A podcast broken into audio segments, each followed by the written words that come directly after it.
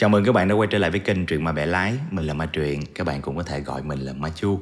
Ngày hôm nay trước khi tiếp tục series kỳ án thì mình có một cái thông báo nho nhỏ. Đó là mình có đặt làm một số sản phẩm lưu niệm. Một là cái móc khóa hình Ma Chu. Cute. Rất là dễ thương nè các bạn. Các bạn thấy nó có giống cái mặt mình không? cái móc khóa này thì à, nhân vật Ma Chu cầm một cái tấm bảng trên đó có in cái chữ là An Nhiên thì à, sự an nhiên là một trong những cái điều mà mình cảm thấy quan trọng nhất trong cuộc sống, cho nên là mình đã in nó lên. Còn hai sợi dây thì à, có in cái dòng chữ là từ từ cũng đến mà. Các bạn đeo cái sản phẩm này bên mình, móc vô chìa khóa xe hay là ba lô gì đó, thì giống như lúc nào cũng có mình bên cạnh nhắc nhở các bạn là trong cái cuộc đời này không có cái gì phải vội vàng hết. Cái gì đến nó cũng sẽ đến cứ từ từ rồi nó cũng đến. Quan trọng nhất là an toàn quan trọng nhất là sự an nhiên ha các bạn ha. Cái này thì mình có bán uh, trên shopee. Link của cái móc khóa này là cửa hàng machu tạp hóa ở trên shopee. Mình có để dưới mô tả. Ngoài ra còn nữa nha. Còn ba cái ly sứ có in hình machu chibi rất là dễ thương cũng cute luôn nè các bạn. Machu xanh machu đỏ với lại machu vàng thì à, ba cái ly này là ly sứ xịn. Các bạn mua về mở cái đít nó lên là sẽ biết cái thương hiệu của nó liền. Mình không có xài đồ dởm à, ba cái ly này thì mình chỉ bán ở trên à, fanpage thôi. Fanpage có tên là mai chu tạp hóa. Các bạn có thể vào đó theo dõi và DM sẽ có người trả lời các bạn ha. Link mình cũng để dưới mô tả luôn. Nói chung thì à, ba cái mẫu ly này với lại à, hai cái móc khóa này là do mình đặt thiết kế riêng và số lượng nó cũng có giới hạn cho nên là giá nó cũng hơi chát. À, bạn nào cảm thấy phù hợp thì à, ủng hộ mình. Còn nếu mà thấy mắc quá thì thôi các bạn ha không có sao hết. Cảm ơn mọi người rất là nhiều. Cái vụ án hôm nay mình kể nó diễn ra tại địa cấp thị Hình Đại tỉnh Hà Bắc Trung Quốc nha các bạn. Cái tỉnh Hà Bắc này nó là một cái tỉnh gần như là ôm trọn cái thủ đô Bắc Kinh ở trong lòng vậy đó ở đây nó có rất là nhiều điều thú vị. Một trong những cái điều thú vị đó là nó có một cái ngôi làng bị lãng quên các bạn. Toàn bộ cái khu vực này, từ xa thì chỉ có thể nghe được tiếng chó sủa hoặc là tiếng gà gáy thôi, chứ khó mà nghe được tiếng người. Cái làng này nó nằm ở trương gia khẩu, là một ngôi làng không người lớn nhất tỉnh hà bắc trung quốc. Quan cảnh ở đây chỉ là những ngôi nhà cũ kỹ, thậm chí là đổ nát không có cánh cửa luôn. Các bụi cỏ rậm rạp là những gì có thể nhìn thấy khi đến đây. Nói là không có người, nhưng mà thật ra nó cũng còn một số người. Chủ yếu là những người già đã sống ở đây từ rất là lâu các bạn. Một là họ không có khả năng để di chuyển đi nơi khác. Hai là có lẽ họ đã đi gần hết cuộc đời rồi, cho nên họ nghĩ là họ không cần phải đi đâu nữa. Những người trẻ thì họ còn sức khỏe, không thể tiếp tục sống sáng lặt rau, chiều dắt sữa bò mà phải rời khỏi đây, đi theo sự phát triển của đô thị hóa. Họ phải rời đây để đến nơi có thể kiếm được tiền, có môi trường học tập, y tế, an sinh xã hội tốt hơn, không những cho họ mà còn cho con em đời sau của họ nữa. Cái ngôi làng này các bạn, nó chỉ là một trong những cái ngôi làng không người của trung quốc thôi. Ở trung quốc có rất là nhiều ngôi làng như vậy từ khi còn tấp nập cho đến khi vắng vẻ hoàn toàn, đều là do cái lý do vừa nêu trên, với sáu chữ cơ bản là muốn phát triển, buộc phải đi. Cái nơi mà xảy ra vụ án ngày hôm nay mình sắp kể đó là ở hình đài. Ở nơi này thì trong lịch sử đã từng diễn ra một trận đánh tên là trận đánh cự lộc nổi tiếng các bạn. Tây sở bá dương, hạng vũ đánh bại quân tần ở đây. Tây Sở Bá Dương Hạng Vũ thì chắc bạn cũng đã biết rồi là một nhà chính trị, một tướng quân nổi tiếng trong lịch sử của Trung Hoa. Ông là cháu nội của đại tướng Hạng Yên nước Sở thời chiến quốc, người bị tướng nước Tần là Vương Tiễn giết chết, chứ không phải là con của Hạng Thiếu Long ở trong cổ mấy thời gian đâu nha các bạn. Hạng Vũ có công trong việc lật đổ nhà Tần và tranh chấp thiên hạ với Hán cao tổ Lưu Bang đầu thời nhà Hán dù là được hậu thế ca ngợi nhưng cuộc đời và danh tiếng của Tây Sở Bá Vương từng lưu lại một chiến công mà cũng là một vết nhơ không thể nào gột rửa được. Đó là cuộc thảm sát 20 vạn tù binh quân Tần chỉ trong một đêm. Vào năm 210 trước công nguyên, Tần Thủy Hoàng qua đời. Tần nhị thế lên ngôi nhưng mà lại không có cái tài năng an bang định quốc như là người cha kiệt xuất. Cho nên khắp nơi đã nổi dậy, khởi nghĩa. Chỉ trong vòng một năm thì hàng loạt các nước chư hầu thời chiến quốc trước kia đã được khôi phục, ví dụ như Sở, Triệu Yên, Ngụy, Tề cùng nổi dậy chống đối với nhà Tần. Tần Nhị Thế cử Trương Hàm làm thống soái, mang quân đi dẹp loạn. Chỉ trong vài tháng thì Trương Hàm đã thắng trận như trẻ tre, xoay chuyển cục diện giữa nhà Tần và các nước chư hầu. Chính Trương Hàm là người đã giết chết Hạng Lương, chú của Hạng Vũ. Lúc đó thì Trương Hàm cho rằng quân sở đã không còn đáng ngại nữa cho nên đã quay sang đánh nước Triệu, khiến cho vua nước Triệu phải bỏ chạy về Cự Lộc. Cự Lộc chính là hình đại của tỉnh Hà Bắc ngày nay đó các bạn. Thời điểm đó thì vua nước Triệu đã ra sức cầu cứu các nước chư hầu. Lúc đó thì khí thế của quân Tần quá mạnh mẽ đi, không một lực lượng nào của các nước chư hầu dám đứng ra mà can thiệp vô hết.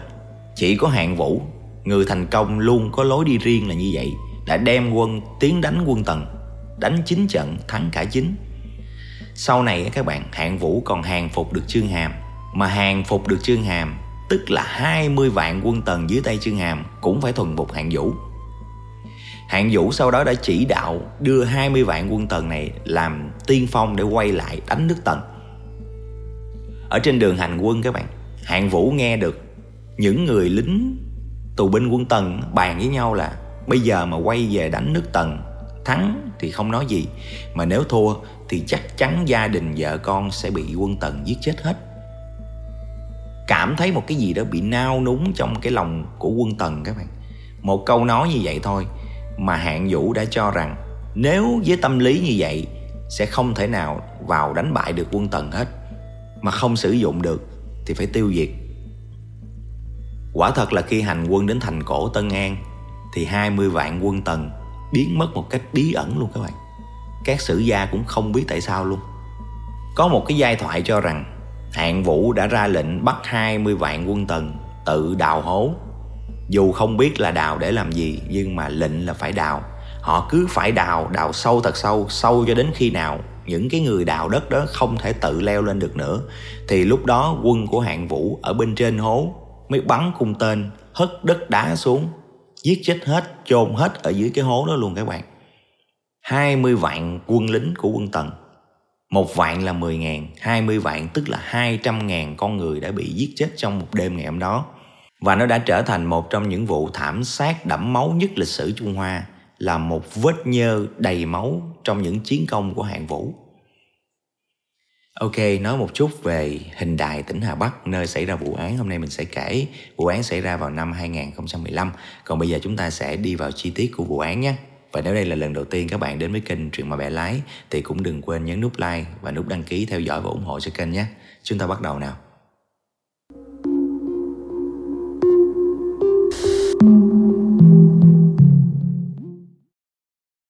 Chiều ngày 17 tháng 4 năm 2015, có một loạt tiếng hét thảng thốt phát ra từ một ngôi làng tại huyện Bình Hương, địa cấp thị Hình Đài, tỉnh Hà Bắc Trung Quốc đã làm phá vỡ đi bầu không khí vốn yên bình của ngôi làng này. Một người phụ nữ trung niên hoảng loạn chạy ra khỏi một ngôi nhà, vừa chạy vừa la hét: "Có người chết, có người chết!"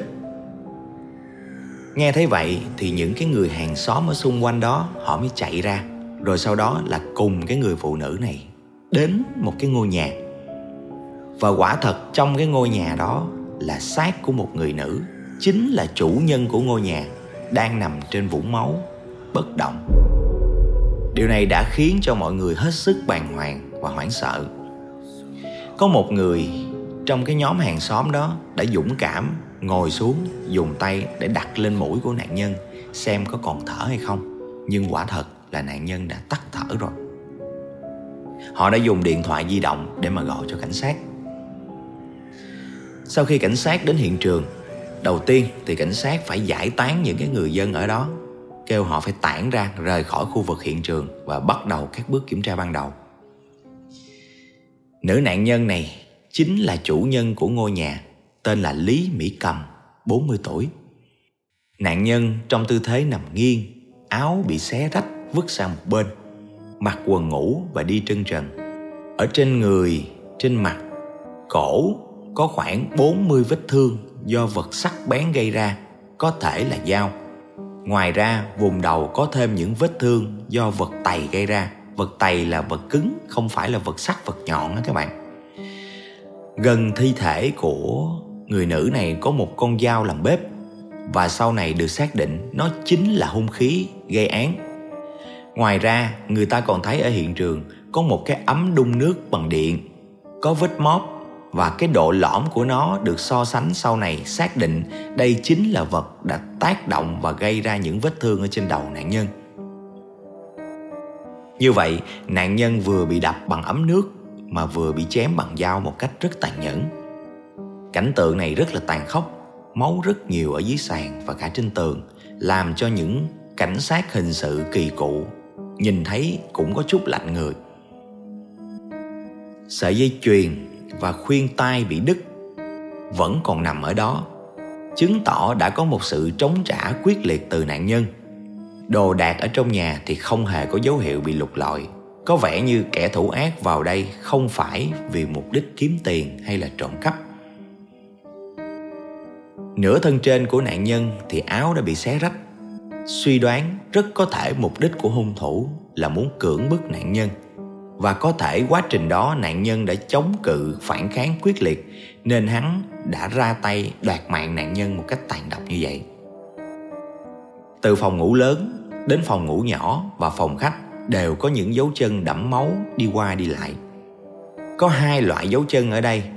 Một là dấu chân trần, được xác định là dấu chân của nạn nhân. Dấu chân còn lại là dấu chân của một người có mang vớ, khả năng rất cao là của hung thủ. Cái tay nắm cửa ở phòng ngủ nhỏ có dấu vết của sự tác động mạnh, giống như là có ai đó đạp vô nó vậy. Nhưng tay nắm cửa không hề bị hư hỏng có lẽ hung thủ đã cố gắng mở cửa phòng ngủ nhỏ này Nhưng bất thành Sau đó đã dùng chân đá vào nó Tuy nhiên cánh cửa quá chắc và không bị phá hỏng.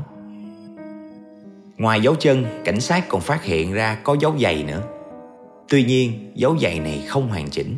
Nó có hoa văn giống như là một loại giày thông thường thôi Không có đặc điểm gì đặc biệt. Riêng dấu giày thì cảnh sát đã phải đối chiếu lại Xem nó có thuộc của người nào trong cái nhóm hàng xóm mà đã đến hiện trường rồi mới báo án hay không và sau đó thì người ta cũng xác định là cái dấu giày này nó không thuộc về bất cứ người hàng xóm nào có mặt cái lúc mà phát hiện vụ án hết. Vậy là nó phải thuộc về nghi phạm. Như vậy, đã có dấu chân đi vớ, lại có thêm dấu giày chẳng lẽ hung thủ có hai người hay sao? Qua quan sát thì cái dấu chân mà đi vớ nhỏ hơn cái dấu giày một xíu. Vậy khả năng người mang vớ cũng chính là chủ nhân của cái dấu giày này. Hơn nữa, những dấu vết cho thấy đã có sự chống trả, phản kháng xô xát ở khu vực phòng ngủ và phòng khách. Chỗ này thì lại chỉ có dấu chân đi vớ thôi. Nếu là hai người thì chả lẽ lúc đó cái người mà mang giày đứng nhìn thấy cái cảnh đó mà lại không lại hỗ trợ đồng đội hay sao? Có thể xác định hung thủ chỉ là một người. Ngoài ra thì các dấu vết về dấu chân dấu giày ở một số vụ án mình có nói cái cách để phân tích thì người ta đã xác định được nam giới cao khoảng 1m72 nặng khoảng 55kg tương đối là gầy gò. Cảnh sát cũng tìm được nhiều dấu vân tay ở hiện trường. Tuy nhiên, do có quá nhiều người đến cái căn nhà này lúc phát hiện ra nạn nhân, cho nên phải tốn rất là nhiều thời gian để tách bóc, dấu nào là của người đến xem, dấu nào là của nạn nhân, dấu nào là của nghi phạm. Cửa ra vào và cửa sổ của nạn nhân thì còn nguyên vẹn, không có dấu hiệu bị cậy phá. Trên tường xung quanh ngôi nhà cũng không có dấu hiệu leo trèo. Chẳng lẽ là nạn nhân đã tự mở cửa cho hung thủ vào nhà hay sao? Vậy rất có thể hung thủ là người quen. Sau khi nạn nhân được chuyển về phòng pháp y thì các khám nghiệm sau đó đã được tiến hành và xác định nạn nhân tử vong từ khoảng 0 giờ 30 cho đến 2 giờ sáng của ngày 17 tháng 4. Nạn nhân không bị xâm hại tình dục. Tuy nhiên, áo đã bị xé và như nhận định ở trên không loại trừ đây là một vụ cưỡng bức bất thành. Do nạn nhân đã chống cự phản kháng quyết liệt nên hung thủ đã hạ sát nạn nhân trước khi hoàn thành hành vi cưỡng bức. Trong móng tay của nạn nhân, người ta tìm thấy máu và da vụn. DNA của máu và da vụn trong móng tay đó không thuộc về nạn nhân, khả năng rất cao là thuộc về hung thủ. Trong cái quá trình chống cự, nạn nhân đã cào trúng. Thời điểm xảy ra án mạng là vào thứ sáu. Nạn nhân chỉ ở nhà một mình. Hai con của nạn nhân thì học nội trú, một tuần chỉ về nhà vào thứ bảy và chủ nhật. Chồng của nạn nhân thì đang làm việc ở Sơn Đông. Hai vợ chồng có một nhà máy ở Sơn Đông do người chồng quản lý. Ngoài ra còn một cái nhà máy nữa thì đặt tại ngôi làng ở huyện Bình Hương này và do người vợ là Lý Mỹ Cầm quản lý. Vào buổi trưa xảy ra vụ việc thì một nhân viên nữ không có thấy Mỹ Cầm tức là sếp của cô ta ở nhà máy á, đi làm. Mà lúc đó thì nhà máy lại có chuyện cần giải quyết, gọi điện thoại xin ý kiến thì không thấy sếp bốc máy cho nên người nhân viên nữ này sốt ruột và đã quyết định là đến nhà của Mỹ Cầm xem tình hình. Lúc đó là khoảng 3 giờ chiều. Đến nhà thì gọi mãi mà cái bà sếp này cũng không có trả lời trả vốn gì hết. Và lúc này cái cô nhân viên chợt nhận thấy cửa không có khóa. Cô ta đã mạnh dạn bước vào bên trong nhưng vừa bước vào trong nhà thôi Thì cái mùi máu tanh nó đã sọc lên mũi rồi. Cô ta rất là hốt hoảng rồi đó Nhưng mà vẫn ráng lấy hết can đảm mà đi từng bước từng bước vào trong. Và kết quả là cô ta đã phát hiện ra cảnh tượng án mạng kinh hoàng này. Lúc đó thì cô ta lập tức chạy ra ngoài và gào thét như những diễn biến ban đầu mình kể. Nạn nhân Lý Mỹ Cầm, năm nay 40 tuổi, đã kết hôn cùng chồng tên là Ngụy Hòa, cũng đã gần 20 năm. Khi mới kết hôn thì họ mở một cái cửa hàng ở huyện Bình Hương. Sau này thì hai vợ chồng mở một cái nhà máy tại Sơn Đông. Họ sống và làm việc ở Sơn Đông một thời gian rất dài. Hai năm gần đây thì họ muốn làm một cái gì đó cho quê hương và cũng là phát triển cái việc kinh doanh cho nên đã mở một cái nhà máy ở huyện Bình Hương này. Xây mới lại căn nhà cũ của Mỹ Cầm. Mỹ Cầm sống cùng với hai con ở đây để tiện việc điều hành nhà máy. Khi mà nhà máy mới được xây ở đây thì đã có rất là nhiều người dân ở xung quanh, người ta có việc làm ổn định. Theo người dân ở đây đánh giá thì Lý Mỹ Cầm là một người có tính tình sôi nổi, rất là hòa đồng với mọi người Tuy là bà chủ của nhà máy, gia đình giàu có, nhưng mà chưa bao giờ người ta thấy cô tỏ vẻ là tự cao hay khinh người hết. Thường xuyên giúp đỡ các công nhân trong nhà máy rất là nhiệt tình. Như vậy thì dường như là cô ta không có kẻ thù. Tuy nhiên thì cũng không thể loại trừ cái trường hợp mà bị người ta ganh tị ganh ghét á, vì gia cảnh và danh vọng của vợ chồng cô.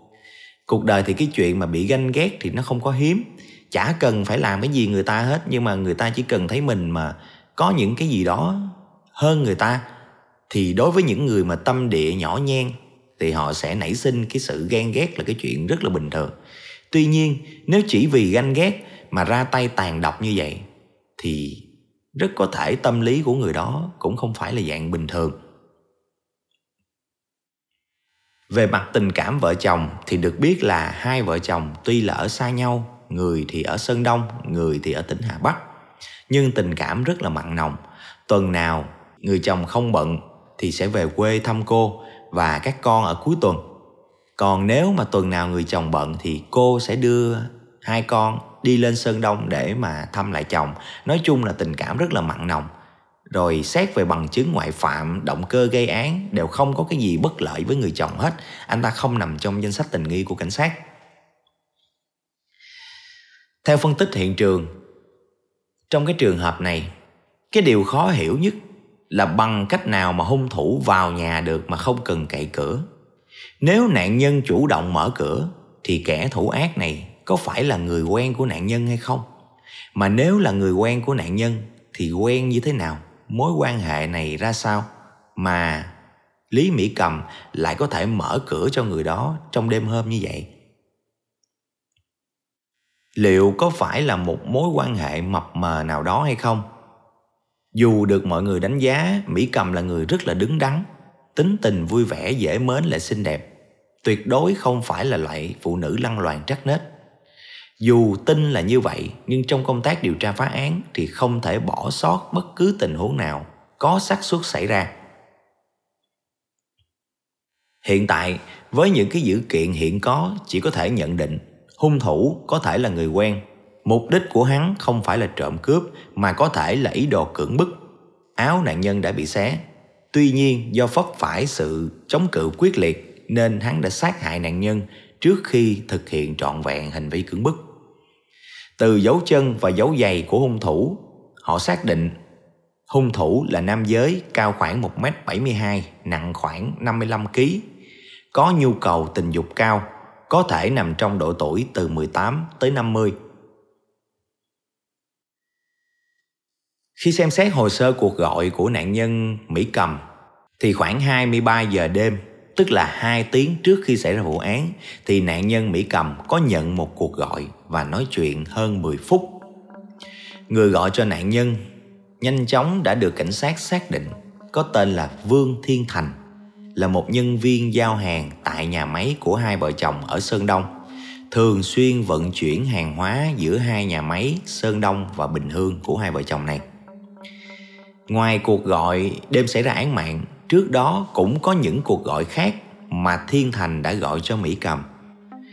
Vương Thiên Thành năm đó 41 tuổi, cao khoảng 1m73, dáng người gầy, rất phù hợp với mô tả nhận diện của cảnh sát khi họ mô tả về hung thủ.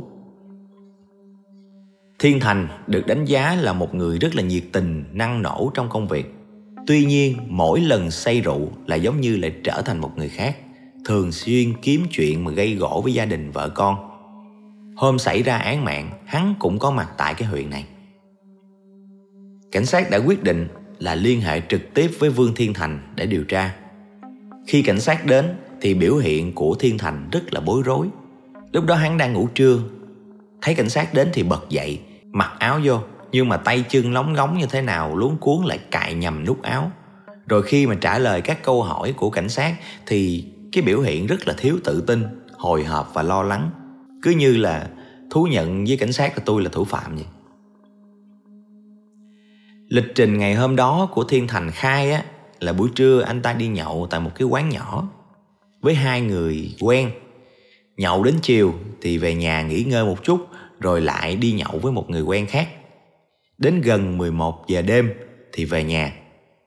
Điều này thì cảnh sát có thể xác minh với những cái người mà nhậu cùng với thiên thành á. Tuy nhiên, sau cái thời gian đó thì không có nhân chứng nào chứng minh là anh ta đã về nhà hết. Nếu anh ta là hung thủ thì sau buổi nhậu, có thể gọi điện cho nạn nhân vào lúc 23 giờ. Hoàn toàn có thể đến nhà nạn nhân, dụ cho nạn nhân mở cửa. Có thể là với lý do để bàn việc này việc kia hay gì đó rồi mới ra tay. Khi cảnh sát hỏi về cuộc gọi của Thiên Thành lúc 23 giờ là nói chuyện gì với nạn nhân, thì anh ta lại phủ nhận nói rằng anh ta đâu có gọi cuộc gọi nào cho nạn nhân vào lúc 23 giờ đâu. Anh ta còn chủ động đưa điện thoại của mình cho cảnh sát xem cái lịch sử cuộc gọi đi gọi đến trong điện thoại thì trong đó không có cuộc gọi cho nạn nhân. Cái điều này không những không giúp ích gì được cho anh ta mà còn làm tăng thêm sự nghi ngờ của cảnh sát đối với Thiên Thành. Rõ ràng anh ta đã xóa lịch sử cuộc gọi và nói dối. Ở bên viễn thông người ta dựa vào tín hiệu sóng điện thoại đưa ra chính xác thời gian gọi, gọi bao lâu, từ thuê bao nào đến thuê bao nào, không thể nào mà sai lệch được hết. Thiên Thành không biết điều đó, cứ nghĩ là xóa lịch sử trong cái điện thoại là xong. Khi mà cảnh sát nói cho anh ta biết tất cả các cuộc gọi mà anh ta thực hiện đều được thống kê một cách dễ dàng ở bên viễn thông. Thì Thiên Thành lại đổi cái lời mình lại lại nói là à anh ta gọi cho Mỹ Cầm là thường những cái lúc mà giao hàng từ Sơn Đông về cái huyện Bình Hương để cho Mỹ Cầm, cho người sắp xếp cái kho trước, rồi hàng về thì đưa vô cho nó gọn. Còn ngày hôm xảy ra vụ án thì hắn nhớ rồi, hắn có gọi cho Mỹ Cầm là bàn về cái chuyện lấy hàng của ngày hôm sau thôi anh ta cũng nói là anh ta có một cái tật là say rượu một cái tỉnh dậy thì sẽ không nhớ gì hết và lại hay có thói quen xóa lịch sử cuộc gọi cho nên là anh ta cũng không nhớ qua những cái lời khai trên thì cảnh sát đã nhận thấy Thiên Thành dường như cố giấu giếm một cái điều gì đó. Nhưng mà tạm thời thì cũng chưa thể làm rõ được. Tuy ở cái khu vực này thì không phải chỗ nào cũng có camera, chỗ có chỗ không nhưng tổ điều tra cũng đã tra cứu được một số đoạn camera và phát hiện vào ngày 16 thì Thiên Thành đi nhậu và mặc một bộ đồ khác và ngày 17 thì mặc một bộ đồ khác. Tình huống là sau khi gây án thì bộ quần áo của ngày 16 á, đã dính máu cho nên là Thiên Thành đã phải phi tan nó. Điều đó hoàn toàn có thể xảy ra. Các điều tra viên đã đến nhà của Vương Thiên Thành một lần nữa và yêu cầu anh ta cho xem cái bộ quần áo mặc vào hôm 16. Và ngoài dự đoán của các điều tra viên, cái bộ quần áo đó qua xét nghiệm thì không có dính máu. Và kết quả DNA của Vương Thiên Thành cũng đã có không có trùng khớp với DNA ở trong móng tay của nạn nhân. Như vậy là Vương Thiên Thành không phải là hung thủ Vậy tại sao hắn lại nói dối và còn xóa lịch sử cuộc gọi trong điện thoại gây khó khăn cho công tác điều tra chi? Sau này thì cảnh sát mới biết là hóa ra Thiên Thành từ lâu đã có tình cảm và thương thầm cô chủ Mỹ Cầm. Mỗi lần mà nhậu say thì hắn không kìm lòng được mà hay gọi điện cho Mỹ Cầm kể lễ chuyện gia đình, tâm sự này nọ. Rồi cũng đã từng thổ lộ cái chuyện là thích Mỹ Cầm trong cái cơn say đó luôn. Mỹ Cầm là người rất là hiểu chuyện, biết Thiên Thành thật ra là người tốt, rất là siêng năng, chăm chỉ. Chỉ bị có mỗi một cái tật là lúc nhậu say lên thì cái tính cách nó bị thay đổi. Lúc tỉnh lại thì lại không nhớ được cái chuyện gì hết. Cho nên Mỹ Cầm vẫn lịch sự tiếp chuyện và khuyên nhủ, nói là anh ta cứ như vậy hoài nó sẽ ảnh hưởng đến gia đình cả hai bên. Điều đó cô ta không muốn một tí xíu nào. Và ảnh hưởng đến công việc hiện tại của anh ta nữa. Tốt nhất là đừng có nhậu nhạt nữa, để không nảy sinh ra những cái suy nghĩ không có đúng đắn như vậy. Thiên thành thì cũng có nghe lời mỹ cầm đó, nhưng mà chỉ là bớt nhậu lại thôi, chứ không có bỏ hẳn được. Hôm đó thì có lẽ là quá say, cho nên một lần nữa anh ta lại gọi cho mỹ cầm để thổ lộ tình cảm nữa. Cuộc gọi đó là chỉ có 10 phút. Đến ngày hôm sau là ngày 17 khi mà nghe tin mỹ cầm chết thì anh ta rất là hoang mang. Đặc biệt là khi cảnh sát tìm đến, anh ta còn hoang mang hơn. Anh ta sợ cảnh sát tìm hiểu phanh phui được cái chuyện mà anh ta thương thầm, Mỹ Cầm. Thì một là xấu mặt với cả gia đình, Xấu mặt với làng xóm, Mà chắc chắn cái công việc kiếm cơm nuôi gia đình hiện tại cũng sẽ bị mất luôn. Tại vì chắc chắn chồng của Mỹ Cầm mà biết điều này sẽ sa thải anh ta thôi. Chính vì vậy mà anh ta đã xóa lịch sử cuộc gọi và nói dối với cảnh sát và điều đó đã vô tình gây khó khăn cho cái công tác điều tra. Cái trường hợp mà xỉn lên gọi điện lung tung đó các bạn. Không biết là ngoài đời các bạn đã thấy chưa? Chứ mình có gặp rồi các bạn. Ngay thằng bạn mình luôn.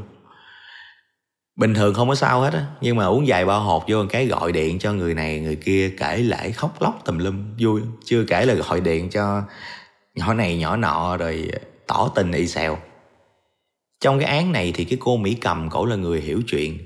Chứ mà gặp người khác ở ngoài đời mà lần một, lần hai làm phiền người ta vậy là người ta chửi thấy bà luôn. Mà bạn mình nó cũng y vậy đó.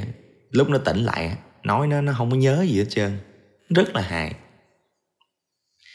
Trở lại câu chuyện. Cái ngôi làng mà nơi lý mỹ cầm sinh sống là một ngôi làng tương đối rộng lớn ở địa phương, nhưng mà mật độ dân số thì không có cao, là dân cư thưa thớt. Năm 2015 thì nơi này chưa có được chú ý trang bị camera nhiều, chỗ có chỗ không như mình nói trên. Tuy nhiên thì cách nhà nạn nhân 200 mét đi về phía đông có một cái ngã ba và cái chỗ này thì có gắn camera.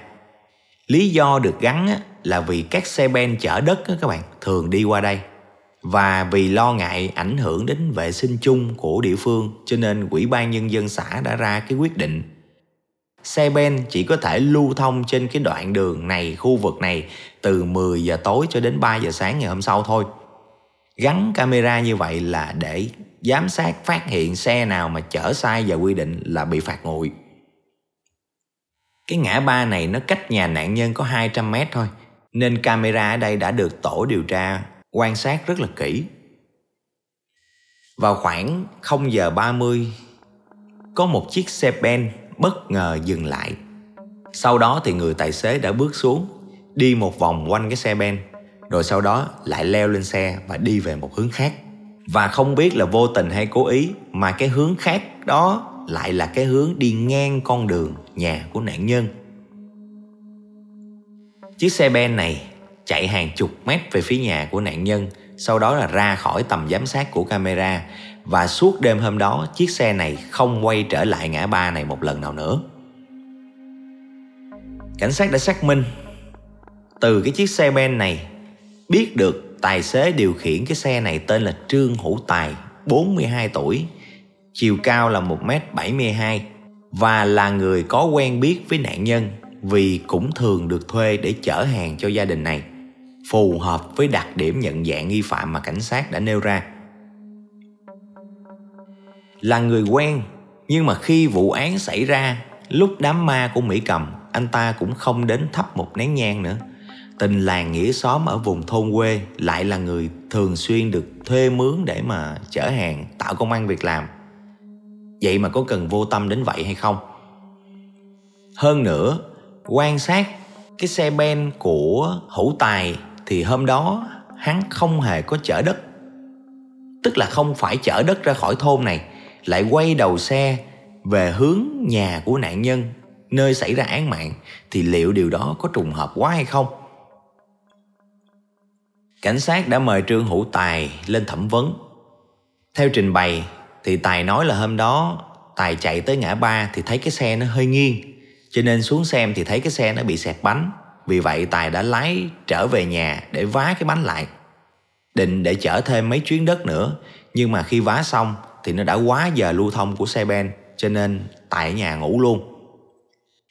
Hôm đó thì vô tình, vợ của tài cùng các con lại về nhà mẹ đẻ chơi cuối tuần, cho nên không có ai làm chứng được là sau khi tài về nhà là về lúc mấy giờ và có rời khỏi nhà sau đó hay không. Cái đoạn nhà của tài thì không hề có camera để tham chiếu. Tài nói là tài không hề qua nhà của nạn nhân. Nhưng khi so sánh dấu vân tay tại hiện trường vụ án thì có dấu vân tay trùng khớp với vân tay của tài. Chuyện này phải giải thích thế nào đây? Trong khi tài không hề có mặt ở nhà nạn nhân, khi mà những cái người hàng xóm phát hiện ra mỹ cầm bị chết vậy mà có dấu vân tay. Cảnh sát đã làm xét nghiệm dna của tài để so sánh với dna của nghi phạm và trong khi chờ cái kết quả của DNA á, thì cảnh sát đã xem lại tất cả những cái camera mà họ có thể xem để xác định cái bộ quần áo giày dép mà tài mặc vào cái ngày xảy ra vụ án. Sau đó là tiến hành xét nhà xem có còn bộ đồ này hay không. Nếu còn thì lấy về xét nghiệm xem có vết máu trên quần áo hay không. Kết quả là cảnh sát cũng đã tìm được cái bộ quần áo và đôi giày mà Tài đã mang ngày hôm đó. Đem về xét nghiệm thì bộ quần áo đó không có vết máu. Sau đó thì kết quả ADN cũng có luôn và kết quả là không trùng khớp. Như vậy thì Tài không phải là hung thủ. Nhưng mà tại sao dấu vân tay của Tài lại có ở nhà nạn nhân? Và tại sao Tài lại nói dối là chưa từng tới nhà nạn nhân? Hóa ra đó là vào trưa ngày 16 thì Tài có đến nhà của Mỹ Cầm và vay một số tiền để cải tạo lại chiếc xe ben của mình.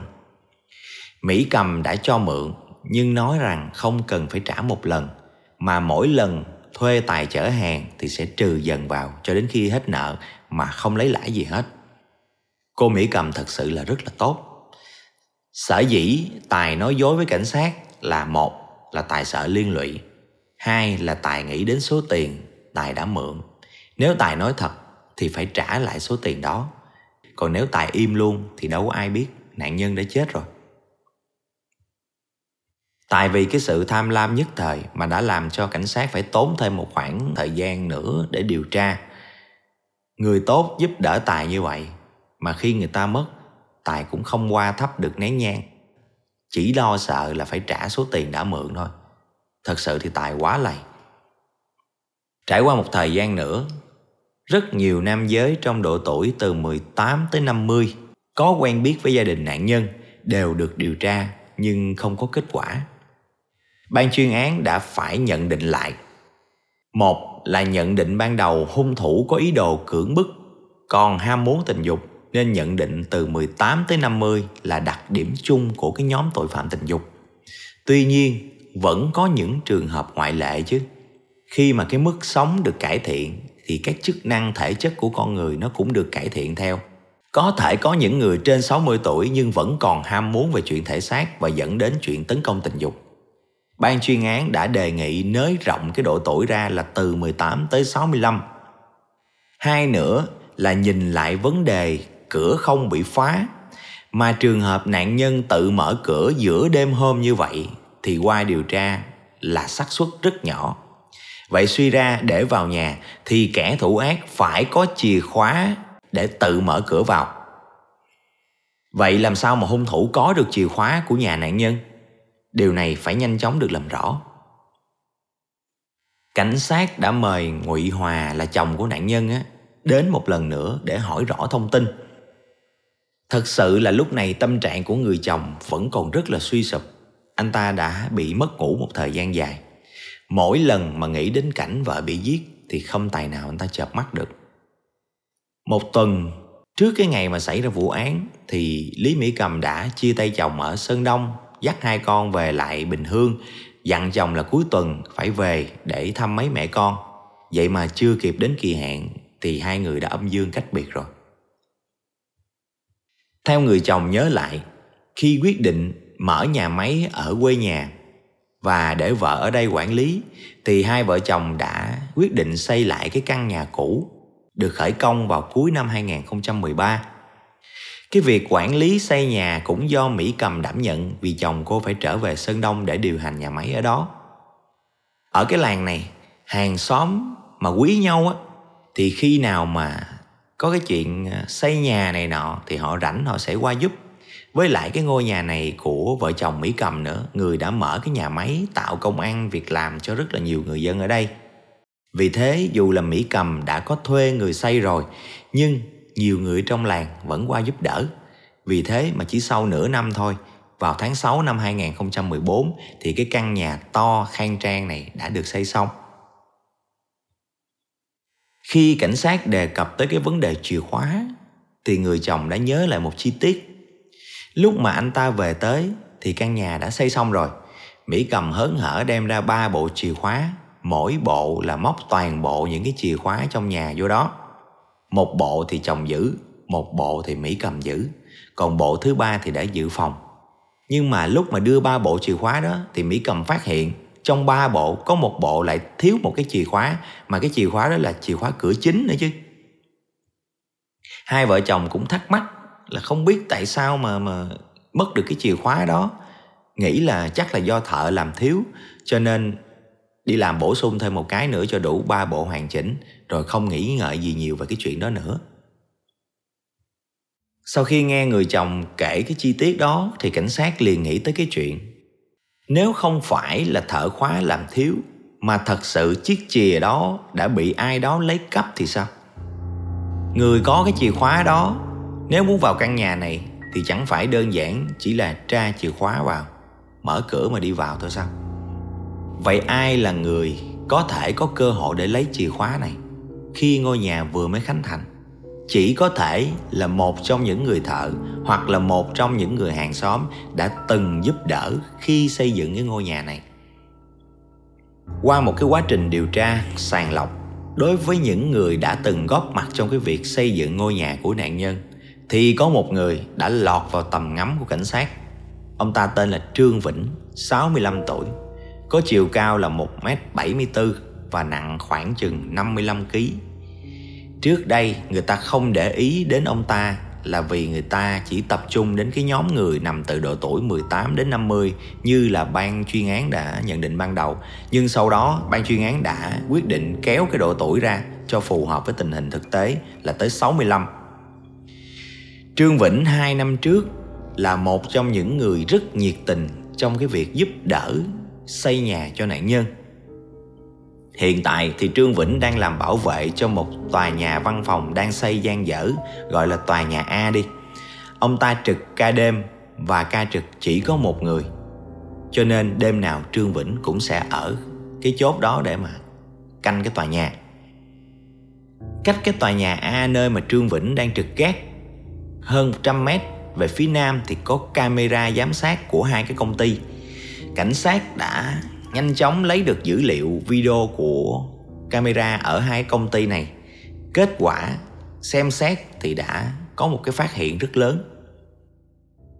Dựa vào dữ liệu camera thì vào ngày 16 tháng 4 tại cái phòng trực ở tòa nhà A nơi mà Trương Vĩnh đang làm việc á, đèn sáng trong đó người ta thấy có bóng người.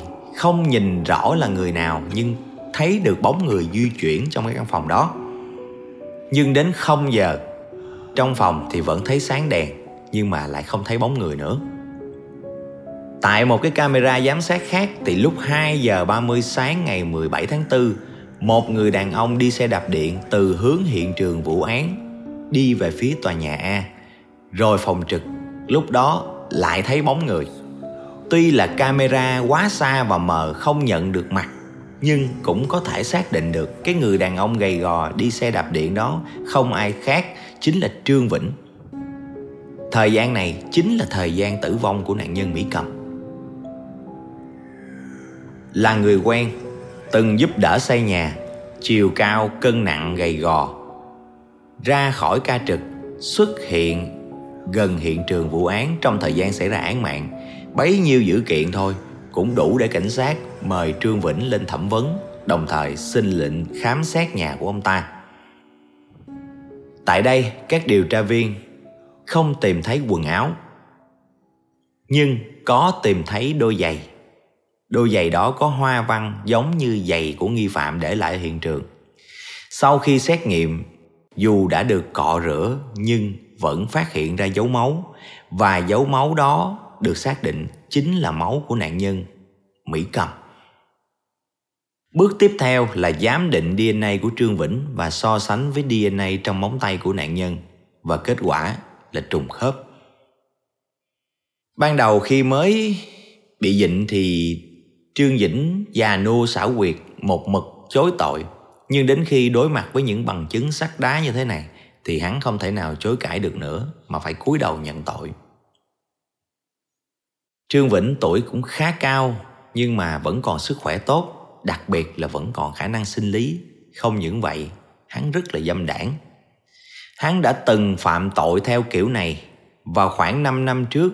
Hắn cũng như lần này giúp một nhà của một quả phụ xây nhà.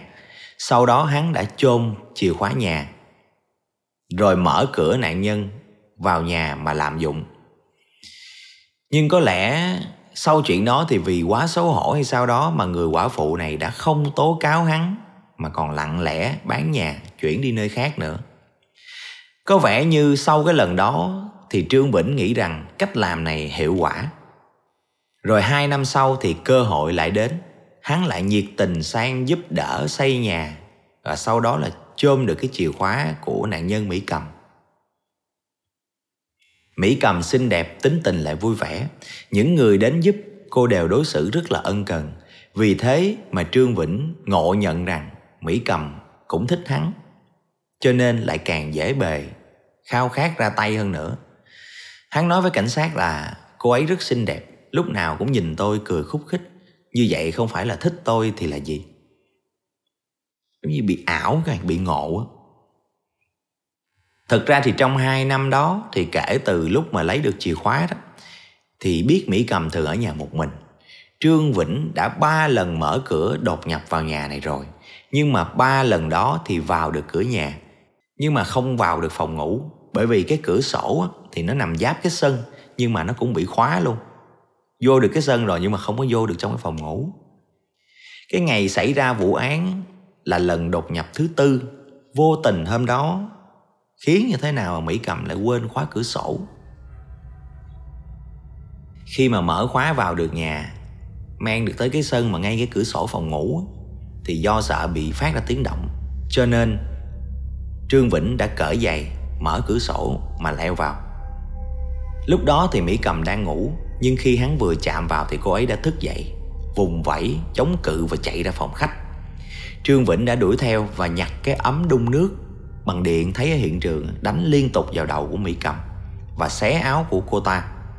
Trương Vĩnh quá hung hãn, Mỹ Cầm may mắn là vụt thoát chạy vào được cái phòng ngủ nhỏ là phòng của con của cô đóng cửa chặt lại.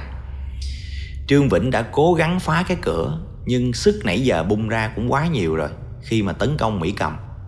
Ổ khóa cửa lại chắc hắn không có phá nổi. Thấy không phá được cửa hắn đã rất là giảo quyệt và đứng ở bên ngoài cửa phòng mà liên tục xin lỗi, nói rằng, tôi sai rồi, tôi sai rồi. Do tôi quá thích cô cho nên tôi mới làm cái điều bậy bạ như vậy. Tôi thật xấu hổ. Tôi sẽ đi. Ngày mai cô muốn báo cảnh sát. Phạt tôi như thế nào tôi cũng chịu hết.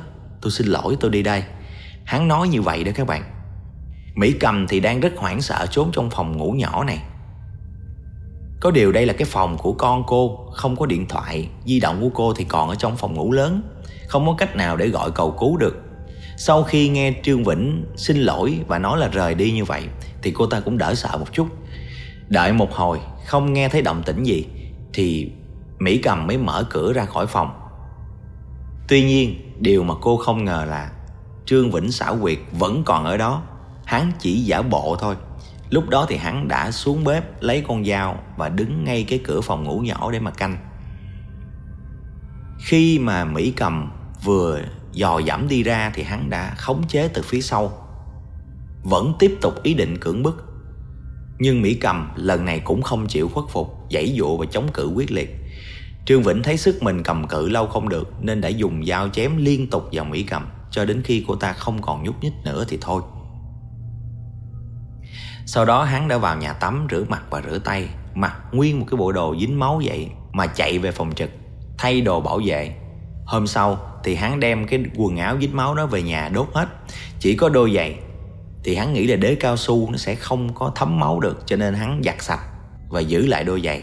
Nhưng mà hắn không ngờ là cảnh sát vẫn có thể tìm được dấu máu trên giày của hắn. Cuối cùng thì cái màn sương mù cũng được đánh tan rồi. Ánh sáng công lý vẫn được thực thi. Trương Vĩnh 65 tuổi, nhận án tử hình và thi hành án vào năm 2016 cái vụ án này các bạn, thứ nhất là cái người quả phụ bị hại đầu tiên đã không dũng cảm để tố cáo kẻ thủ ác khi mà bị hắn cưỡng bức. Thường thì trong các hành vi tội ác thì nạn nhân mà bị cưỡng bức thì họ hay bị xấu hổ so với các nạn nhân bị các tội khác lắm. Nếu mà bị cướp giật, trộm cắp hay là bị đánh đập thì đi báo cảnh sát thấy bình thường lắm. Mà bị cưỡng bức thì họ lại xấu hổ không dám đi báo án, âm thầm chịu đựng cái nỗi đau. Tinh thần lẫn thể xác như vậy, kẻ thủ ác thì vẫn nhẫn nhơ, vẫn có thể tiếp tục gây án, giống như cái vụ này nè. Trương vĩnh vì không bị tố cáo mà đã gây ra vụ án thứ hai tàn nhẫn, khốc liệt hơn vụ án thứ nhất nữa. Là nạn nhân, thì dù là của bất cứ tội ác nào, thì chúng ta đều là những người đáng thương. Không có gì phải xấu hổ hết, chúng ta được pháp luật bảo vệ kẻ ác phải bị trừng trị. Đó chính là công lý. Cái thứ hai, chúng ta hay nghe câu là tâm hại người thì không nên có, nhưng tâm phòng người thì nhất định phải có. Kẻ mà có tâm ma vẫn có thể ẩn chứa trong những cái hình hài của những người rất là lịch sự, trí thức, một ông lão hàng xóm đáng kính hay một thanh niên trẻ hiền hậu ngây thơ. Tất cả mọi thứ bên ngoài chỉ là vỏ bọc hết. Trong tình huống cận kề nguy hiểm như vậy, kẻ thủ ác lên tiếng nhận lỗi, nói là sẽ rời đi, mà cô cầm cổ cũng tin. Đây là kinh nghiệm. Trong tình huống như vậy, nếu không thể liên lạc được ra bên ngoài để nhờ sự giúp đỡ, thì hãy cố gắng mà cố thủ ở nơi an toàn, cho đến khi có người tới giải cứu không những vậy mà trong cái trường hợp này là bàn ghế tủ giường gì trong phòng là phải lấy tấn hết vô cái cánh cửa đó, giữ cái mạng cái đã, mọi thứ khác tính sau. Thứ ba là trong kỳ án này, cái chìa khóa bị mất cấp là công cụ đầu tiên để thực hiện vụ án. Và cái chìa khóa cũng là yếu tố để phía cảnh sát phá án. Chiếc chìa khóa tuy nhỏ nhưng nó lại mở ra một cánh cửa lớn. Rõ ràng gia đình mỹ cầm khi thấy vô cớ mất một chiếc chìa khóa đã có nghi ngờ, nhưng rồi lại dễ dàng bỏ qua. Và cái kết quả là cái chìa khóa nhỏ đó đã góp phần gây ra một cái vụ án rất lớn và đáng tiếc. Nói không phải trùng hợp chứ, hồi đó mình đã từng mất chìa khóa nhà rồi các bạn. Mình đi chơi rồi mình làm mất cái chìa khóa, mình về mình nói với nhà là mình làm mất cái chìa khóa nhà rồi. Thì vừa mới nghe vậy thôi là bố mình đi thay cái ổ khóa mới của căn nhà luôn các bạn mình thấy cũng lạ, mình nói là bây giờ chỉ cần đánh lại cho con cái chìa khác là được rồi, chứ tự nhiên cái đi làm cái ổ khóa mới chi cho nó tốn tiền. Ổ khóa là ổ khóa bộ nằm trong cửa các bạn, chứ không phải ổ khóa, ổ bấm đâu, nó mắc tiền lắm. Nhưng mà bố mình nói là phải thay thôi, tại vì ai mà biết cái chìa khóa nó rớt ở đâu, hay là có ai nhặt được hay không, bạn bè của con trong cái nhóm nó có ai nhặt được hay không mà nếu mà nó nhặt được có chắc nó phải là người tốt hay không? Hay nó giao chìa khóa đó cho kẻ xấu nào đó đột nhập vào nhà là dọn sạch đồ luôn á? Đúng là người lớn người ta có những cái suy nghĩ rất là hay đúng không các bạn? Cẩn tắc vô ấy nấy mà chủ yếu á, là do hồi đó là mình cầm cái chìa khóa lẻ nó chỉ móc vô có cái khoen à. Cho nên nó bị rớt hay gì đó rất là khó tìm. Chứ nếu mà móc vô cái chìa khóa mà giống như vậy toàn tan bự vậy thì nếu mà có rớt thì cũng dễ tìm hơn được đúng không các bạn? Nói vậy không biết có bị kêu là quảng cáo lộ liễu không nữa. Ok, cái vụ án ngày hôm nay đến đây thôi. Chúng ta sẽ gặp lại nhau ở những vụ án tiếp theo. Các bạn nếu thấy hay thì nhớ like và cho mình biết ý kiến ở dưới comment nhé. Còn bây giờ thì xin chào tạm biệt và xin hẹn gặp lại.